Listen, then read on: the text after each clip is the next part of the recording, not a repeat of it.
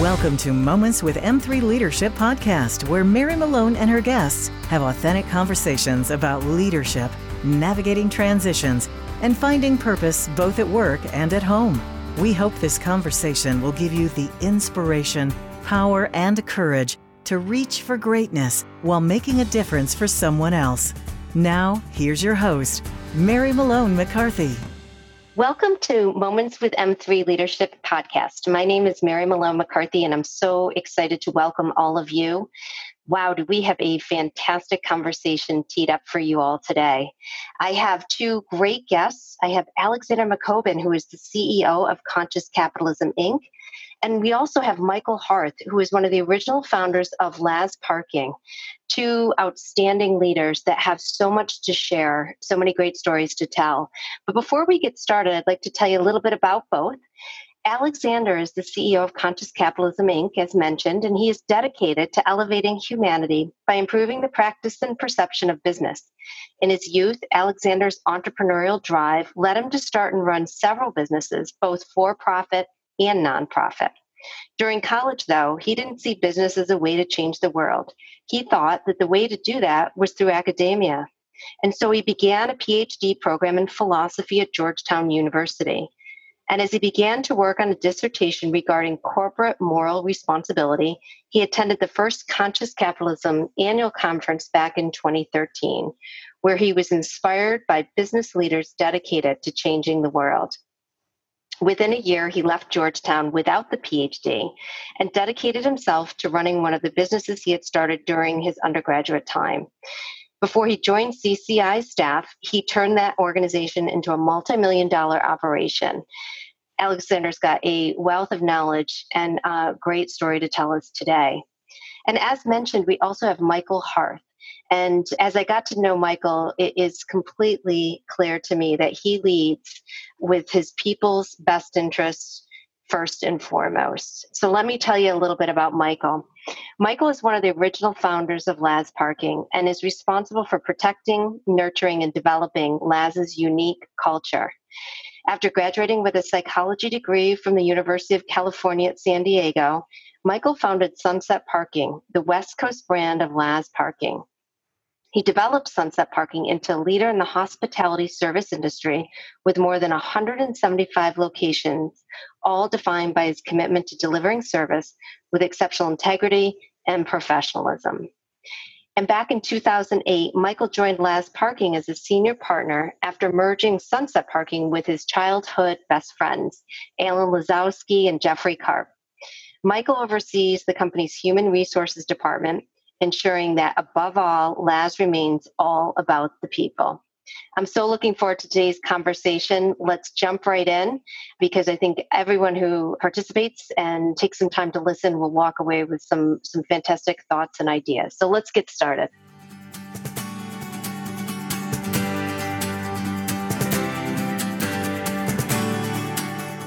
Welcome to Moments with M3, our podcast. And we're thrilled to have both Michael and Alexander with us here today. And Michael, I wanted to start out talking a little bit about Laz Parking from your early years to now, becoming one of the nation's largest parking companies. It's a fantastic story, and I think it's much in part due to you and your partner's vision and your commitment to your team and your customers. So if you could tell us a little bit more about that story, I really enjoyed reading and then hearing it from you firsthand. Great, thanks for asking. Yeah, it is kind of a fun story. I grew up back east in a small town in Connecticut called Bloomfield and had two best friends from the age of junior high, like 12 years old, and grew up together. I eventually moved to California to go to college. Jeff Karp, one of my best friends, moved to Boston, and Al Lazowski stayed in the Hartford area where we grew up as I was graduating college, I decided to start a valet parking company and shared the idea with them. That was back in 1981. And so within three months, we had three different valet companies in three different cities, and we were all basically college kids. And uh, you fast forward 28 years later, Jeff and Al eventually actually merged after a couple of years, and I kept my companies separate. Uh, but we remained best friends and in very close contact. And spent a lot of meaningful time together over those years. And we were approached actually by a French parking company. It was one of the largest parking companies in the world, but they weren't in the US. And so they wanted to actually purchase Laz Parking, which is what Jeff and Al called their company originally. And they did a deal with the French, and the French bought in as a 50% owner of the company. And then we rolled my company in, which was based in San Diego. So they were primarily East Coast, and I was on the West Coast.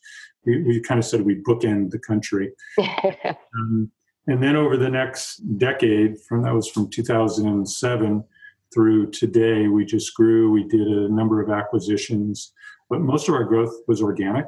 Mm. And so hmm. we went from uh, when we put the companies together back in late 07, early 2008, we were about 2,200 employees and about 600 locations. And today we're about 3,300 locations and about 14,000 employees pre COVID. So um, we had a lot of great growth. Most of it was organic. We have a lot of great people, and we've it's been a fun ride. We feel very fortunate. Fantastic. Could you have ever imagined, you know, coming out of college saying, let's let's start this gig and earn some money and see where it takes us to be a company of this size today? Yeah, I mean, people say, you know, did you have a vision? Blah blah blah. You know, back then it was like survival. Right. Exactly. Over the years, you know, obviously we learned a lot, and we've had a lot of fun and a lot of success. It's been it's been a great great ride. Fantastic. Fantastic. And Alexander, you know, our, our audience, I'm sure, and we're hearing it more and more now about talking about, you know, conscious leadership, conscious organizations. But I'm not sure how they familiar they are with conscious capitalism, the, the actual organization and the summits that we've had pre-COVID and the value that ha- has offered to so many individuals as leaders, as employees, and as organizations. I'd love if you could tell our audience a little bit more about conscious capitalism. Well, Mary Malone, thank you for inviting us to talk with you and your audience because conscious capitalism is coming close to reaching a tipping point. Mm. This is a philosophy of business and capitalism that emphasizes the human nature of these endeavors, something that seems to have been lost for a few decades there with what was taught in business schools or how it was described in the media or even how some business leaders practiced business. But fundamentally, it's about understanding that businesses exist to serve a higher purpose than maximizing profit. It's about using profit to serve other people, to serve humanity in the world in another way. And there have been businesses run on this premise for generations, mm-hmm. like Laz Parking, that we're going to talk about more soon, I'm sure. But for the first time, a little over a decade ago, business leaders who shared this worldview came together to first start having roundtable discussions about what this means, how to change the perception of business and capitalism away from just being about maximizing profit to being about something greater and using profit to that end. And over the years, it's turned into this global movement that is mm-hmm. really taking hold.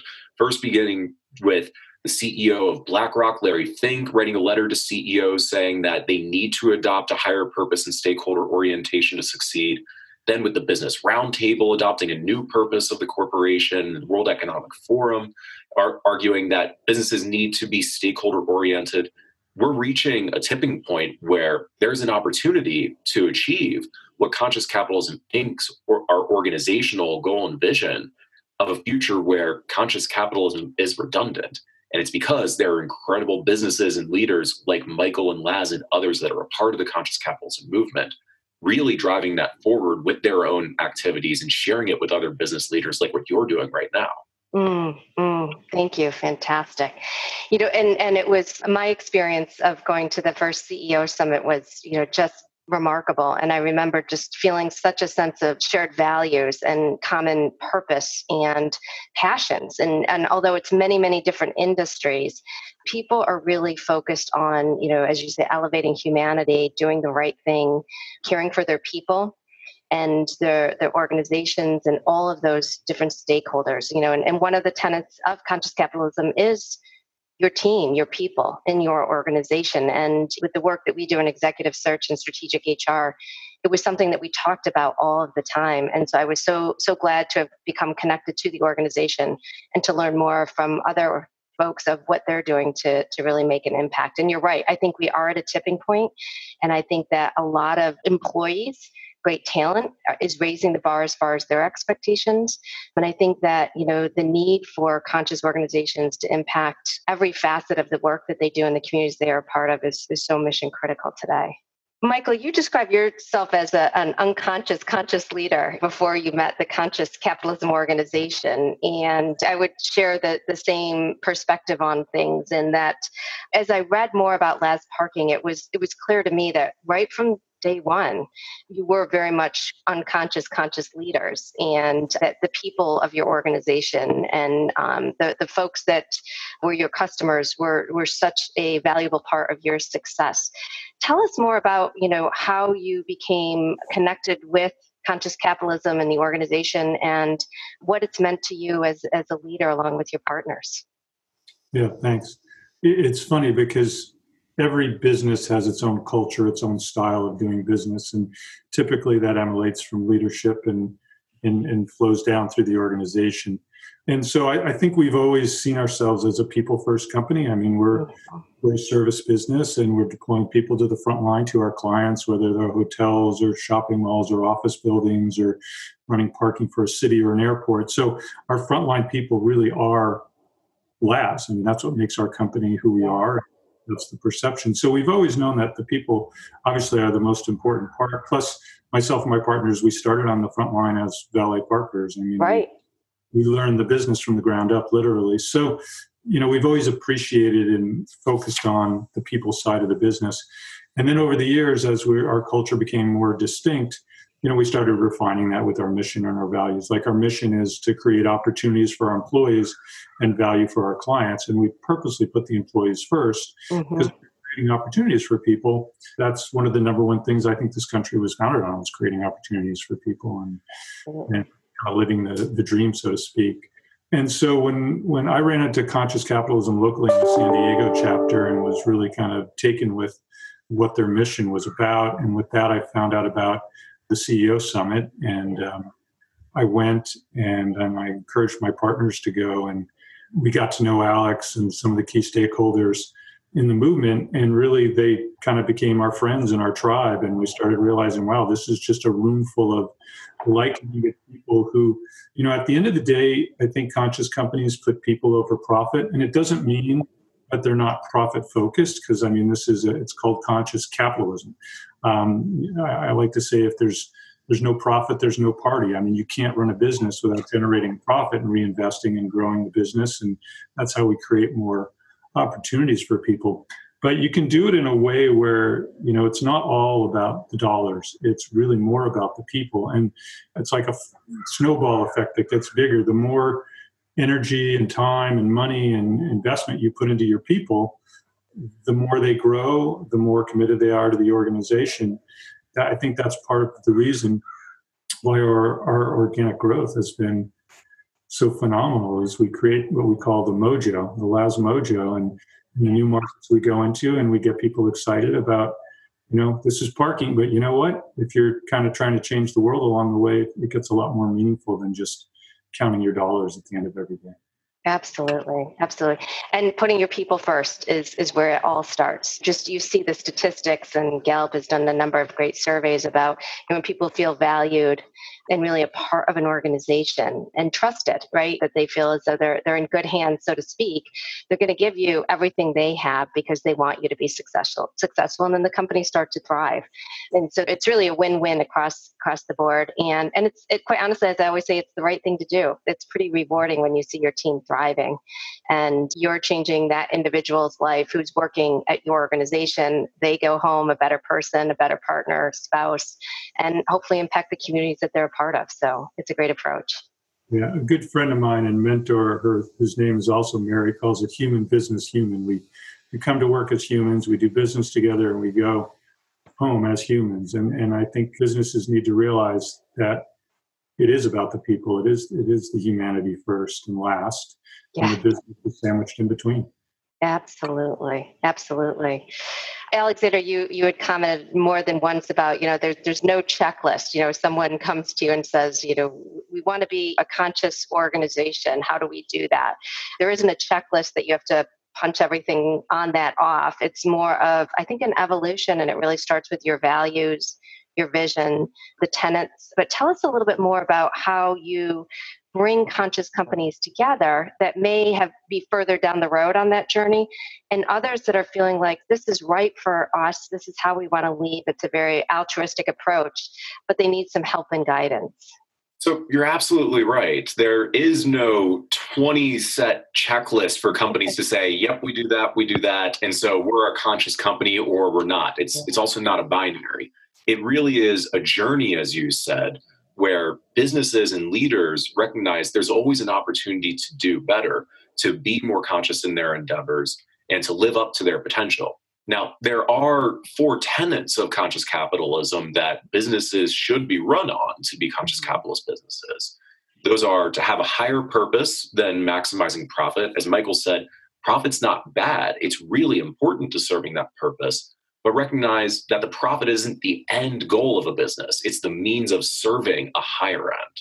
Mm-hmm. Second tenet is stakeholder orientation, getting out of a trade off win lose mindset where if you're going to help your employees, you must be taking away from your customers or your shareholders, and instead find win win win solutions where everyone can benefit because that's what business is fundamentally about. Everyone being better off because of the company and its activity than if it didn't exist. The third tenet is conscious leadership. Really coming in as a leader, not only with analytic intelligence or even emotional intelligence, but thinking about how to scale that systemically and even get to a spiritual intelligence of embodying the values of the company, perhaps even bringing in love and empathy, that human to human understanding and connection that is so important. And lastly, conscious culture, really being a place where people can bring their full authentic selves to work and actually be more effective as workers because they are re- full people. They're real people there. Like Michael said, mm-hmm. they're p- human beings before they come to work. They're humans after they leave work, and they're humans at work too. Yeah. And what conscious capitalism does is bring businesses and business leaders together who are in different phases of that journey. Some who have been practicing this for decades and want to share what they're doing with others that are new.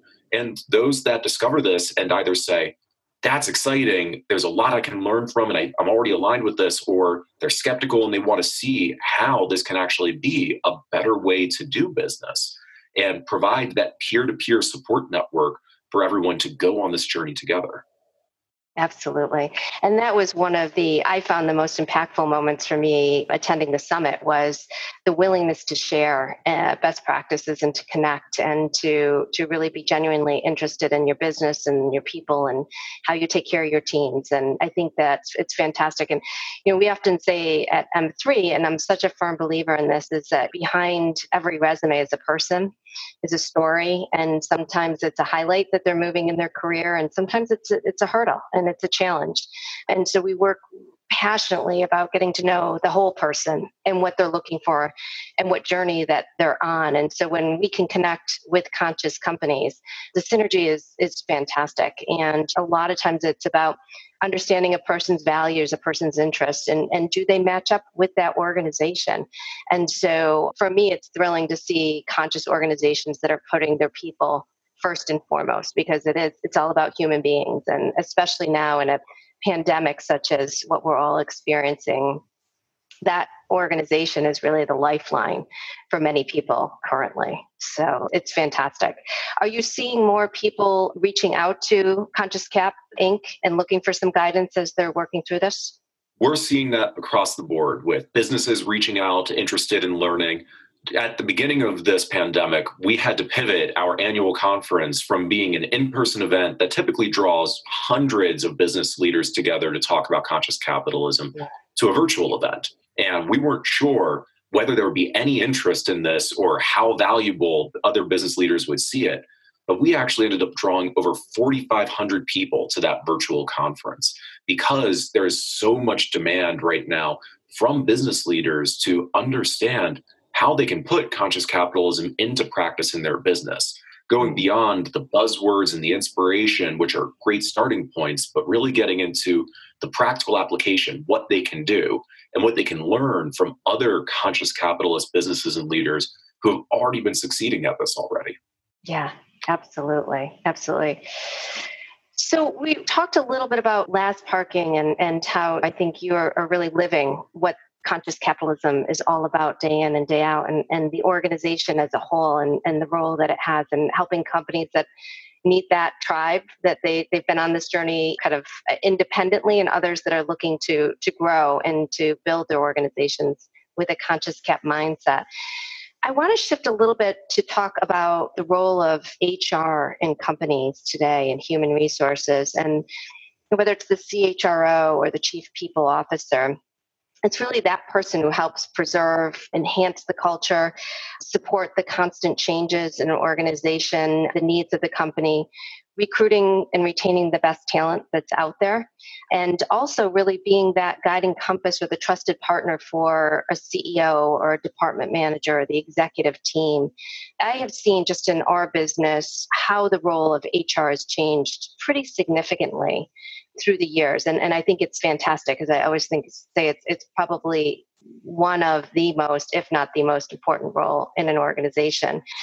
Like I mentioned some Gallup research earlier, and you just keep hearing these come up over and over that you know engaged employees are most likely to stay at their companies longer. We often say that the onboarding experience, you know, a person will make a decision how long they're going to be at an organization within those first three months of joining an organization about that experience.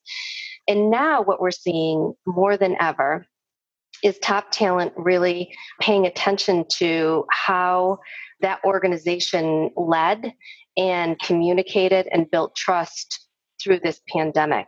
And we're seeing this kind of shift of people that don't feel like they've aligned, that it's the right organization for them to make a move, or those that are saying, I'm so grateful to be a part of this organization and I want to pursue my career now more than ever because of how we've led through this time.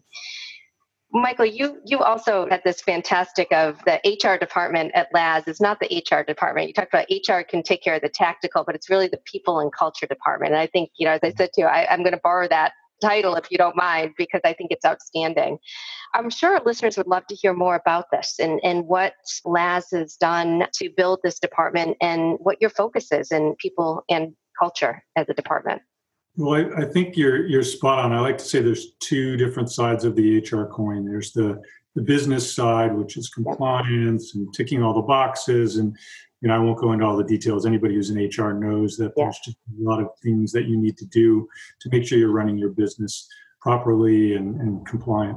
But the flip side of that is, I think, what you call the people or the culture side of HR, which is how do we define the mission and the values of the companies and how do we make those you know living actualized things that we can do every day so they're not just words so many companies i think you know you can walk in you can see a, a mission statement on the wall and the values and and that's fine but it's not about reading it it's about feeling it mm-hmm.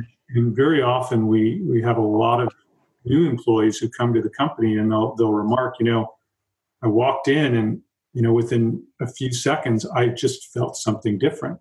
Mm. You know, it might be the way that they were welcomed when they came through the door for their interview and pre-COVID when we were doing it in person, and or it might be the way somebody reached out to them just to check on how they're doing after they started. There's a lot of little different things you can do on the onboarding, but more than onboarding, it's it's creating a, an environment and a culture where at the end of the day, people feel valued and they feel trusted. Mm-hmm. And I don't think you can fake that. It has to be an authentic, from the top down commitment that people are the most important part of the business. And, you know, actions speak much louder than words. Mm-hmm. Um, it takes years and years, I think, to build a culture. You know, it's like growing a tree, it has to have roots, it has to be solid, and it takes it takes time. It doesn't mean you can't form a new company and have strong strong mission and values and, and start right off on the right foot. But just like any you're having a relationship really right? You know people have relationships with each other and they have relationships with their their company which on some level is just a network of relationships of people throughout that company. So we just realized at Laz that our differentiator was not you know there's there's a lot of people in our space that do what we do we like to say they don't do it the way we do it and when our clients start to get to know us especially to your point how the world is kind of changing they start to get to understand the spirit of the company and that we are a conscious company, that we do mm-hmm. care about our people, that we're going to we're going to fight for our people, we're going to invest in our people. Our retention rate amongst salaried employees is 86%. And basically, when people join Laz, very on a career track, very few of them leave. We have a lot of hourly employees who come and go because that's at some point, you know, in their people's lives, it might be a transactional job. We have a lot of hourly employees that stick around for a while too. But, you know, for the most part, we found our, our salaried career people just don't want to leave because we are willing to invest in them. Some of the things we've done along those ways, along that line, is we've started something called Laz University, and we have online courses and um, we have a graduation ceremony and we fly them back to the home office and they spend time with our senior team and you basically just invest in people. I mean when you take somebody who's you know relatively early in their career and you put them through a 8 to 10 week program online with 30 of their peers and then you fly them all back to the home office and they spend time you know with the founders of the company and the people running the company. And we listen to you know what are their dreams and what do they where do they want their career to go? And how can we inspire and support them? You know they leave there going this is insane. Like nobody's taken this much time. And, and we have some amazing stories. One of my favorite stories is a woman named gloria blanco who was a cashier at a 99 cent store she came and applied at Laz this is in los angeles to be a cashier at one of our locations and we didn't have an opening but we said have you ever Valet parked a car. Long story short, she started valeting. She started working at a hotel. Within six months, she was an assistant manager. Within a year, she was a manager of one of our most difficult locations and just was knocking it out of the park in terms of service and numbers. And, you know, she said, I, you know, nobody in my family's ever even had a management position. Like, you know, and she's in her early 20s and she's amazing. She's just this amazing person. And she walked in thinking she was going to be a cashier, and a year later, you know, she's running a location with 20, 30 employees and managing, you know, a million and a half dollar business and, and knocking it out of the park. And she's since gone on to do a lot of other great things for us. But those are the types of things that get us excited. You know, mm-hmm. Doesn't life, get any better than that. yeah, there's a, and there's that's one story. There's there's literally hundreds, not thousands. Right. And probably not many other organizations that she felt really cared for her to the level that you did. And again, you know, we always say M3, you know, we have an opportunity to change lives. And that's a perfect example of her now becoming a manager and the first in her family and going home and being able to take care of her family differently than she may have in the past and just feel good about what she's doing every day. I mean, it's just it's incredibly powerful when you have a chance to work with people and, and change change their lives. So, and it, it is. I think there's something about the values, and when you're interviewing and you're bringing people on board, it's not just about the skill sets. Tell me about you as a person and what makes you tick, what gets you excited, and are you the right fit for our organization? And do we share the values to do something really great together? In every single role in an organization. Yeah, I think you're spot on. Got to be a good connection from the start. It, absolutely, absolutely. Alexander, you see so many organizations, and there's got to be some common traits with people committed to this journey who are early again or far into it. And I know that Conscious Cap Inc. is actually starting an HR forum and really committed to how do we move this forward and, and help HR leaders to help CEOs and different executives with it. Tell us a little bit more about Conscious Cap and where you see common traits and themes in organizations and where you see the future going with with HR. So you're right. We are actively starting an HR forum for HR leaders in the Conscious Capitalism Network to share their best practices with each other, to come up with new ideas and figure out what the best path forward is because there are different approaches to this and there are some similarities that we're finding between them. The most common one being what we're all talking about here so much of looking at the people in a company as people and mm-hmm. really asking from the beginning how do we treat them as people and help them be their full authentic selves when they come to work instead of looking them as a cog in a machine or as a tool to serve some other end and even taking that perspective in some ways can be radical for hr yeah. but in some ways also just seems so obvious to those of us who have been doing this for so long because these are people they are the ones as michael said that run that are the relationships that make up what a company is And so from there, we're seeing everything from new hiring practices being tested out, like open hiring at Greyston Bakery, where they have no interviews, no background checks. The next person on a list gets a job, and they make an HR case for that because it lowers their HR costs to do that. Mm-hmm. We're seeing second chance hiring where people are removing the felony record box to give people a second chance to come and work for them. That's been incredibly successful for some. We're seeing different review practices that's much more empowering for people to drive their own responsibilities and accountabilities in a company rather than it being dictated to them. And, and there are different experiments coming across the conscious capitalism community that need to be shared more actively, both within the community to try out and outside of it, so that people realize there is a different way of doing this. There is a way for us to think more creatively about HR and culture and people and companies than what's just been traditionally done. Absolutely. Yeah, fantastic. And uh, and I'm so excited to to be a part of this and and to see where it goes. And it's fascinating, you know, because we love to work with organizations that haven't connected their job they'll even call it the job application and the interview process. There's no connection to the values of the organization. And making it an authentic experience and really getting to know the person. And it's fascinating to me how many people we talk to that are exceptionally talented and are looking to make a move because that's what they're looking for. They want to feel connected to the organization. They want to have, I mean, the, the, exact words and use are shared values, shared purpose, a company that I can make a difference at. I want to make an impact. And we see this time and time and time again. And so it's it's so impactful when you start to peel back the layers of um, how do you recruit and most importantly, how do you retain your top talent and what types of conversations are you having whether it's performance related, whether it's the interview experience, the onboarding.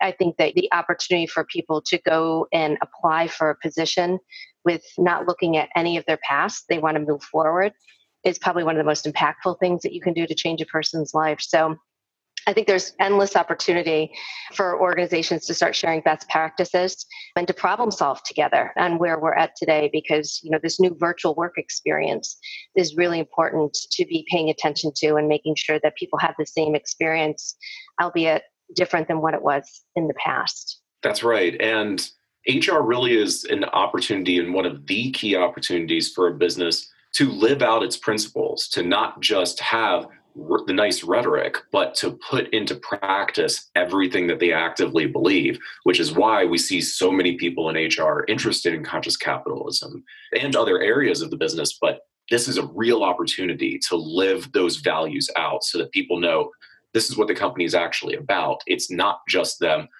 greenwashing or trying to say the right things, it's doing the right things. Yeah, yeah. And Michael, you talked about kind of your 80 20 rule that you really feel as though investing as your people, and you alluded to that, making sure that your benefits are, are strong and, and looking at the holistic approach to how you take care of your talent. Have you found that that's been impactful for people? The retention number you just gave is exceptional. Do you find that people are coming to your organization because they're looking for that experience, or do they get there and just are kind of wowed once they're a part of it? You know, I, I, don't have the exact numbers, but a huge percentage of our salaried long-term career people came in as hourly people, yeah. and then you know, they might have been post-college or whatever, and then they kind of just grew to love the organization, and then they started getting opportunities, and they started growing their careers over time.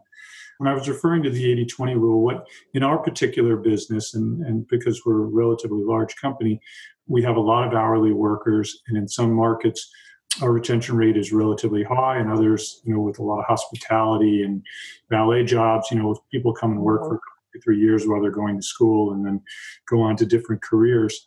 So what we found was we have an overall framework. We call it the Laz way, and kind of aligns us around our mission and our values and our, our main practices as a company. But we found that really we put most of our time into our full-time salaried people as far as long-term development because those are the future leaders of the company and if if they understand who we are what we're about how we tick how to actualize the mission and the values and they're going to show up in a way that puts forward our best foot on supporting people Yeah. And so that attracts more frontline people to maybe stay interested in the long term or some, again, leave. But we really have found that the 80 20 is put 80% of your efforts into the 20% of the workforce that are the leaders. Yeah. That can make sure that your day to day operations are really fine tuned and leading those people in a way that's reflective of who we are as a company. Yeah. And it's worked really, real well. And it allows people to develop as leaders because we put a lot of trust in them. I mean, we're, we're expecting you to go to your work location every day and represent the company. And, you know, we use our Laz way as kind of our compass, if you will, to, to make the right decisions on a daily basis because there's not a manual for every decision you need to make. Absolutely. You know, and I think the training has an investment in leadership development has been so important from the get go. But you're just reading more and more about leaders that need that extra support and development leading in and through this pandemic? And how do they stay connected with their team engaged when so many people are juggling kids going to school and the computer next to them and all those types of things? Are you shifting your training at all to be able to help lead in a virtual environment more so? We've started doing a lot of town halls and online seminars. Right. we have them later today. We have a wonderful woman, our senior VP of People and Culture, Andy Campbell, who's like world class, and she has taken us from the infancy of starting something called Laz University to really just a, a series of online and, and, connected through video conferences and, and conferences to help people deal with the different types of stresses especially in, a, in, an environment like this. Although you know we're a fast growing company mm-hmm. and stress anyway. I mean it, you don't show up at Laz and just you know put your feet up and hang out. We are a very fast-paced company. We're we're growing, and even through this pandemic, we grow at four to five new locations a week being oh. added to the system. So we're constantly trying to develop people to fill those slots. So yeah, our online programs are, are pretty strong, and, and we're really proud of what what we've done. It's been a lot of fun to see it work through the pandemic. We had to lay off 7,800 people. We laid off 60% of our workforce just because so many of our locations were closed. We're, we've since hired back, I think, close to a couple thousand, and we'll work our way out of it. We're not going to give up until, you know, we fill all those positions and get people back to work. But staying connected is, is really important in an environment like this. Yeah, yeah, absolutely. And I love the town hall meetings and and that's what you're hearing over it. You can't communicate enough. The authentic trusting constant conversation and communication is is so important for people today. So it's fantastic to hear that. This kind of is the elephant in the room with hr right now. So many businesses during this pandemic have been put in positions they've never had to face before where they've just seen their revenues disappear overnight and so have had to think in the conscious capitalism network about how you approach furloughing or laying people off in a conscious way, something that they've never had to do before. And Laz is, t- is undertaking that question very seriously. We had Danny Meyer from Union Square Hospitality Group speak at our conference talking about his logic and the way they approach their layoffs. And one of the key things here that I'll emphasize has been communication. So mm. many of conscious capitals companies that are doing this are communicating with their people about the position they're in, the logic behind this, and even creating opportunities for employees to work with them to think through what options are available. So, HR here is not just about hiring and reviews, it's also some really tough stuff like what do you do with your employees when you lose 80, 90 plus percent of your revenue? And conscious capitalism is providing a forum for businesses to share those ideas with each other. Alexander, that's fantastic. And Michael, if you want to add to that. Well, I was just going to say, you know, in, in, our business, in the end of March, we saw our transient revenue drop by 95%. I mean, people were not going to parking lots and parking. We, that was unprecedented. But one of the first things we did to react was my partners and I, we cut our salaries to zero just to say, look, this is serious. We got to figure our way out of it. And we eventually asked employees of a certain salary level to take cuts, which they did and, and they were very gracious and were very appreciative of it. And then we also set up a million dollar employee relief fund because we realized we were going to have to lay off people so quickly. And we had never done that before. We had never furloughed a person in our 39 year history. And we did our best to, to, spread that money amongst as many people as we could based on the needs. We were also very supportive of obviously the government and the $600 a week, which uh, really I think helped a lot of hourly employees get through this tough time. To, to Alexander's point, you have to step up quickly and say, you know, in these times where we're all facing a similar challenge, like you can't turn and run from your conscious capitalism consciousness, if you will. It's like, okay, how are we going to do this in a way that supports our people and, and keeps our mission alive, but also protects the company to survive? I mean, a lot of companies are just thrown into survival mode, but it, it doesn't mean you turn and run on your your your values and your mission. You just have to tweak things to make sure you're you're able to balance both. Oh, fantastic. And it's, it's the true test, right? It's very easy to, to talk the talk when you're in the best of times, but it's the true mm-hmm. test that to have something where literally things turned upside down within days. No one could have ever imagined. And I think everybody will kind of remember that moment in those days. And we often kind of talk about the different chapters of this pandemic at M3. But it's it's when leaders need to show up the most and to to take a step back. And I think for Laz and for you, Michael, and your partners to cut your salaries to zero and then invest in a fund, again, to say, we don't know where this is going, but we care, and we're going to do everything we can to take care of you, says so much about an organization. And I think that conscious leaders have such a responsibility now to lead in some of the most challenging times. And uh, you know, if there's ever a time that this forum could be of tremendous value, is to share best practices with going through this. And we also do a lot of career transition work. And whenever we're talking with our clients, the, the word I use all the time is, you know, how can we holistically help these people that are being transitioned out of this organization? And part of what we do is, is look at the emotional part of it first and foremost is you know we just have to be able to help them get their arms around it to have hope is what we talk about first and foremost. Give them the tools to get back on track but sometimes it's just listening supporting and helping them navigate some hard conversations that they may have to go home to some decisions that have to be made. So i think conscious capitalism and conscious leaders today if there's ever a time for us to be stepping up and, and really be making a difference in people's lives it's it's right now. So fantastic. And I love, Michael, you mentioned earlier in today's conversation, I'm going to you know, fight tooth and nail to get all of these jobs back. And I think that's the perseverance that everybody has right now to be able to, to bring organizations back to, to where they were and then what the future holds for us.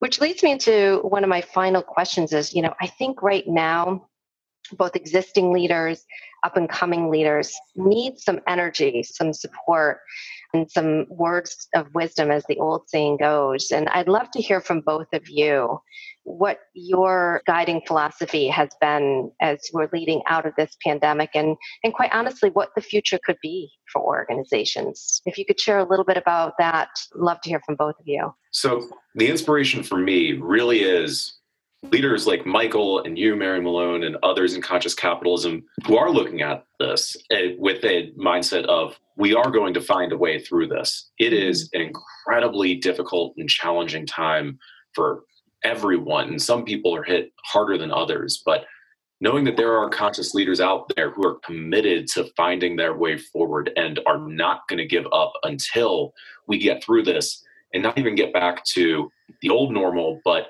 a better normal going forward, using this as an opportunity to reflect on what really matters and even mm-hmm. accelerate the transition to a more conscious capitalism going forward. That there is an opportunity here, a silver lining, if you will, that we have to look at this situation with. Otherwise, it's just too depressing. But there is an opportunity to come out even stronger with an even better economic system and even better businesses at the end of this. And that's what inspires me. And that's the opportunity that we see across the economy from conscious capitalism's perspective. Yeah. No, fantastic. And I think it is, it's that grit and grace that I often use with my team is, you know, we, we've got to really look to the future and to kind of take what we've learned and move forward. Michael, any thoughts, you know, as far as how, you know, and you're probably inspiring leaders at Laz Parking right now and, and people in your network and, and the Conscious Cap community of some thoughts to, to keep them going through this. Yeah, well, look, this for this has been a crazy, challenging, unprecedented time in our lives, and something none of us ever could have envisioned. So, You know, I think after the first couple of weeks of the shock of how quickly the economy had shifted and shut down, and then we just started getting busy to make sure we could protect the company and and protect as many of our people as possible. You, you start realizing, hey, now we're managing in a new normal, right? This is not going away overnight, and we've got to manage our way out of it for the next six, eight, ten months, whatever it's going to be. And this is hard, and it's been challenging, and it's been stressful. But the truth is, relationships, back to relationships, back to culture, back to DNA. You don't really get to know people until you go through a tough time with them. Mm-hmm.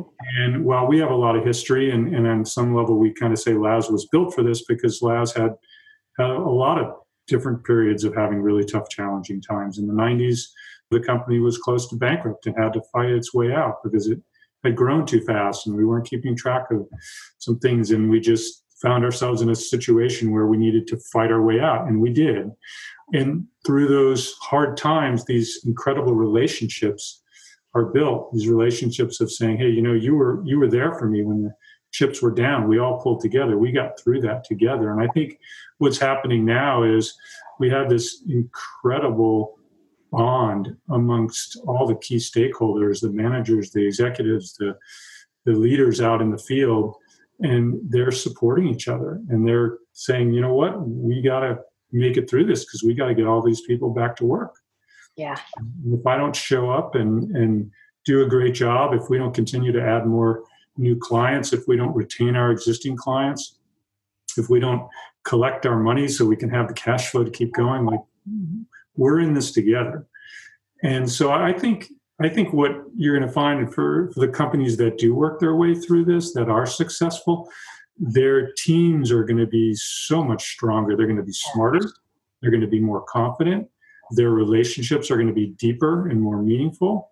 Look, we all need to earn money to live. That's just a fact.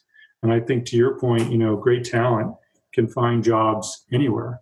Mm-hmm. Uh, but the truth is to create environments where people feel a connection and that their work is more important than just the, the money in the bank every two weeks, but they feel like they have meaningful relationships and they're helping change people's lives. And you know, simply put, there's a purpose. What they do this is bringing an incredible new energy of purpose to our organization. And I, I would hope that other organizations out there that are pulling together are going to come out of the backside of this going, whoa, didn't see that. But pretty freaking amazing experience that we went through. And guess what? We survived. We're stronger. We're better. We're smarter. And our relationships with our customers and our clients are better because we stuck by them as well and they stuck by us. And this is the environment where greatness prevails. And so I think there is a lot of positive that'll come out of the backside of this. Yeah. Well put. Yeah. And and I think it is it's it's about purpose. It's about passion and that that determination that we're gonna we're gonna grow from this. We're gonna go to the other side because we can't get stuck in where we are right now. And I think the organizations that are starting to live and look at what we've just accomplished. You know, so many people said we could never go virtual. We would never be able to work virtually. Well, look what you did in about 48 hours. In fact, I was just I was reading an article last night where the challenge right now is being virtual. People are working too many hours. You know that they're finding that they're working at night, that they're giving. But I think that sort of correlates to your point of they're passionate about helping their organization get through this and to help others come back to work and to help their customers. So I think there's a unified commitment to greater things coming out of this. And we just have to really focus on that and build upon that. And Alexander, it certainly circles back to really the tremendous importance of Conscious Cap as an organization and the purpose that it's serving. It is and, and will continue to be a great organization. But I think if there could ever be a guiding compass, which we've used that word a couple of times in today's conversation, and that guiding light as an organization, I think conscious capitalism is really going to be there for everybody. And what you're doing and sharing this with other people is so critical to this becoming commonplace, to reaching that future where conscious capitalism is redundant, that this is the norm. And I just thank you for giving us this opportunity to talk with, with your listeners and for everything that you're doing as well, Mary Malone. Terrific. Well, thank you. It's, it's been wonderful having you both. And if people want to learn more about conscious capitalism, what's the best way to do? Go to the website? Go to our website, consciouscapitalism.org, reach out, let us know. We would love to talk with anyone who's listening right now to, to support you. That's fantastic. And as we close, I'd love to hear the stories of the silver lining and the moments that you'll remember and be we'll be telling our children and grandchildren about this pandemic. Michael, is there a moment that that really has stood out to you that you'll always remember from this experience and, and kind of really made an impact on you as a person and as a leader? Uh, I think I can break that down on a on a business level and a personal level. I think on a business level, you know, about a week, week and a half into the pandemic, right around the end of March, we had to furlough people fast and furiously because so many of our locations were shutting down. And just the gut wrenching feeling of having these conversations with people that we would have to furlough them for a period of time was for me, you know, literally myself and, and a number of us, we would just be in tears every day because we were having these conversations. I think what stands out is everybody who we had those conversations with were so gracious. They were like, "We understand. We we know you're going to bring us back. We know this is what needs to happen.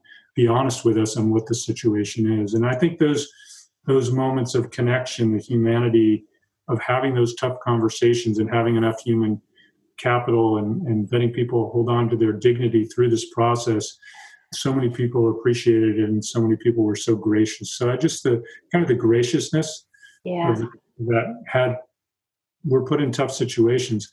I think on a personal level if i go pre-covid i was traveling for business all the time. I was traveling personally. I had a very busy life. And this has just slowed everything down. Yeah. And you know it used to be like somebody would say hey you know can we talk at such a time, whatever. And I was like, oh no, I'm here, I'm there, I'm doing this and that. Now it's like, yeah, you know, I have time. Yeah. Hmm. People, I hear this again and again, people spending time with their families, you know, and they're not going out and entertaining themselves as much. They're just they're playing games or they're teaching their kids online or they're, you know, reading a book more to their children. They're they're home more. It's kind of cliche because a lot of people have said it, but on some level the world was getting crazy. Yeah this has just been a big giant timeout of you know let's kind of think about how we want to live and what's really important to us and i think i think that's the silver lining hopefully for us as a as a nation even as a world is is getting a little crazy like yeah. we can all slow down a little bit and enjoy and appreciate what's the most meaningful parts of our life yeah, well put. That the pause button, I think, is something that a lot of people are talking about, and and the impact that it's had, and and the ability to, you know, whether it's a Zoom family gathering or sitting around the dinner table together. I personally feel very much the same, and I think, you know, just sitting and thinking, you know, we we were talking about our family hasn't been together for an extended period of time for for eight years, and to be able to sit down night after night although I had to I had to crank up my cooking skills, I do have to say again. But to have that time of just relaxed conversation where people weren't in and out was just so important. So thank you. Alexander, I'd love to hear your experiences. For me, it's seeing so many businesses double down on their principles, their conscious capitalist values, rather than run away from them. Yes, mm. some did run away. They they prioritized other things, but overall, it's just been so heartwarming and inspiring to see so many conscious capitalist businesses say this is what's going to get us through this crisis and this is what's going to lead us to be stronger on the other end. Yeah. Fantastic. Yep. And I'm sure you were in many, many conversations with organizations and helping them navigate how they work through this. So fantastic. Thank you. Well, thank you, Michael, Alexander. This was absolutely fantastic. I could talk to you both for hours and really appreciate the time that you shared with M3 and with our audience. Looking forward to continuing to stay in touch and to see how we emerge out of this together as, as better leaders and better organizations. So thank you for joining me today. Thank you, Mary. Thank you. Thank you for listening to the Moments with M3 Leadership podcast. Please subscribe, rate, and review on iTunes, Google Podcasts, Stitcher, and Spotify. For more information on our vision, please visit m3placement.com.